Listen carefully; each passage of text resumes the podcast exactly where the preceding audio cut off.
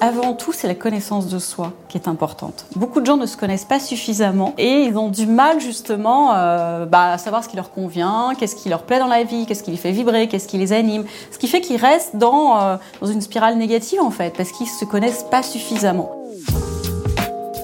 Pour la plupart d'entre nous, nos émotions nous guident. Elles régissent une bonne partie de nos vies. Si elles sont tournées vers la positivité, elles nous offrent une vision resplendissante de la vie. Mais l'actualité de ces derniers mois rend la pensée positive difficile. C'est pourquoi il faut alors s'entraîner à voir le bon côté des choses, à sourire sans limite pour améliorer sa vie et celle de vos proches. Car la négativité est contagieuse, mais pas autant que le rire. Vous écoutez le podcast du festival d'humour L'Hilarius. Ce festival du groupe GF Productions fait rire le Grand Lille chaque année. Mais pas que. Il nous offre aussi l'opportunité de réfléchir avec des personnalités inspirantes sur la place de l'humour dans notre société et l'impact qu'il a dans nos vies, notre quotidien et sur notre santé. Le podcast est d'ailleurs sponsorisé par Mcom Mutuel. Dans ce nouvel épisode, nous recevons Catherine Delanoë, rigologue et coach en positivisme. C'est par les émotions, le corps et le bien-être qu'elle accompagne des personnes à la recherche d'une joie de vivre parfois perdu depuis trop longtemps Alors la rigologie, oui, c'est moins connu que le yoga du rire. Souvent, on fait l'amalgame, on pense que c'est la même chose, mais le yoga du rire, c'est un outil de la rigologie. La rigologie, c'est un concept qui est beaucoup plus large. Euh, c'est une discipline qui a été créée il y a 20 ans par une Française, Corinne Cosseron. Euh, et c'est une discipline qui a beaucoup évolué.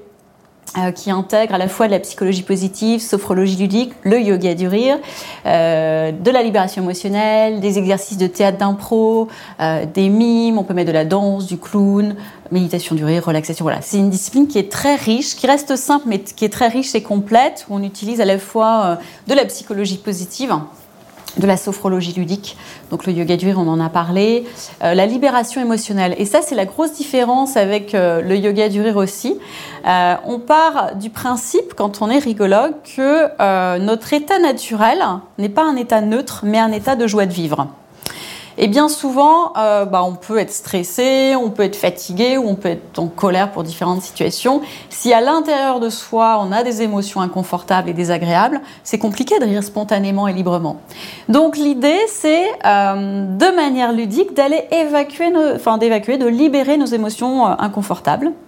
Voilà, pour retrouver une certaine fluidité interne qui nous permettent après d'accéder justement à plus de joie, plus de rire et à notre, joie de vivre authentique en fait.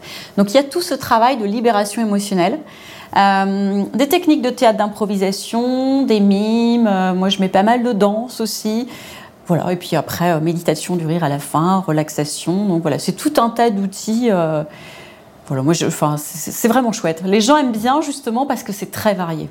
Il est difficile aujourd'hui de faire le vide dans des têtes parfois trop bruyantes. Les réseaux sociaux, les chaînes d'information en continu et la situation préoccupante du monde peuvent nous mener à sombrer dans des angoisses profondes. La rigologie permet de faire une pause, prendre du recul pour se concentrer sur soi et le positif qui nous entoure.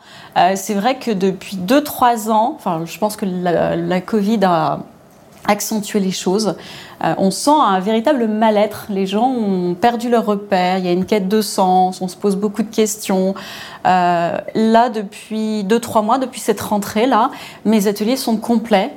Euh, les gens ont un vrai besoin de lâcher prise, de rire, de prendre du recul, de prendre de la hauteur. on sent presque que c'est devenu une nécessité chez les gens. Euh, et c'est vrai que ça, voilà, je, reçois toutes sortes de publics, des gens qui vont bien, mais qui ont vraiment besoin de lâcher prise, ont besoin d'outils, de clés pour les aider, des gens qui ont pu faire une dépression, un burn-out et qui ont vraiment besoin de remettre du rire euh, dans leur vie.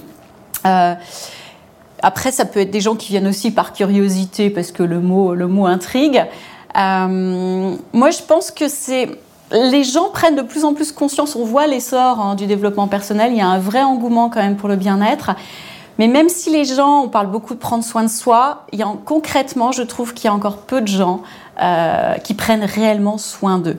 Donc un rigologue, un coach en joie de vivre, c'est ça, c'est vraiment euh, sensibiliser les gens à prendre du temps pour eux, mais pas qu'une fois de temps en temps attendre le week-end ou les vacances. C'est chaque jour de s'accorder du temps, ce que j'appelle les pauses feel good, de s'accorder du temps pour soi, d'être à l'écoute de ses émotions, de voir comment je me sens.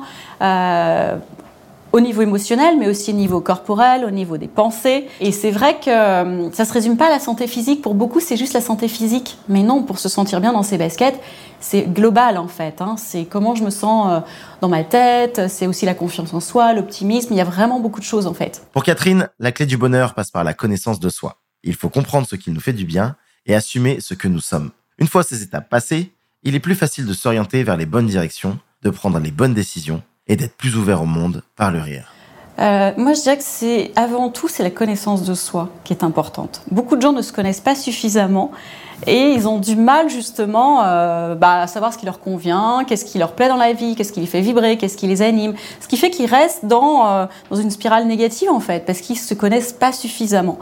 Et pour aller vers de la légèreté, bah justement, il y a les ateliers de rire, de rigologie, de yoga du rire, où là, justement, on apprend vraiment à, dézoomer sur ces problèmes, euh, à prendre vraiment du recul. On se retrouve dans des situations, des choses un peu loufoques parfois qu'on n'a pas l'habitude de faire, mais c'est ça qui est bon aussi, c'est de sortir du conditionnement, de toutes les normes de la société. C'est on lâche prise et on fait des choses un peu fun. Quoi. La rigologie, ça a des vrais impacts. Moi, je le vois parce que donc voilà, c'est ma septième année euh, d'animation.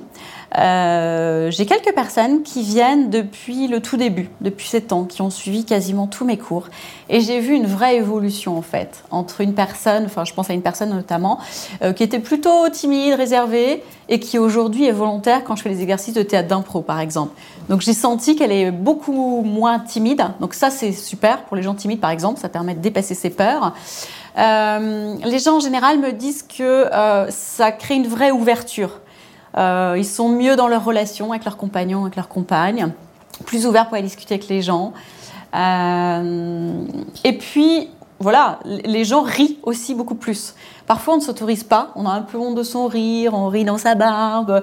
Et là, justement, dans ces ateliers, c'est de, euh, de faire en sorte que les gens se réapproprient leur rire ou osent explorer leur rire et aimer leur rire. Il y en a qui n'aiment pas leur rire. Je dis, mais non, ça fait partie de vous. Enfin, c'est, important d'aimer son rire et d'être à l'aise avec son rire. Donc, il y a aussi tout ce travail d'exploration et, voilà, d'appréciation de son propre rire. Euh, donc oui, je disais ouverture, ouverture d'esprit, euh, beaucoup plus de rire, et puis les relations qui changent en fait, parce que ça, forcément, quand on est souriant, euh, plus positif, eh bien, on attire à soi euh, voilà, des relations différentes, l'environnement change, le positif attire le positif en fait. Donc après, c'est un cercle vertueux. Euh, voilà.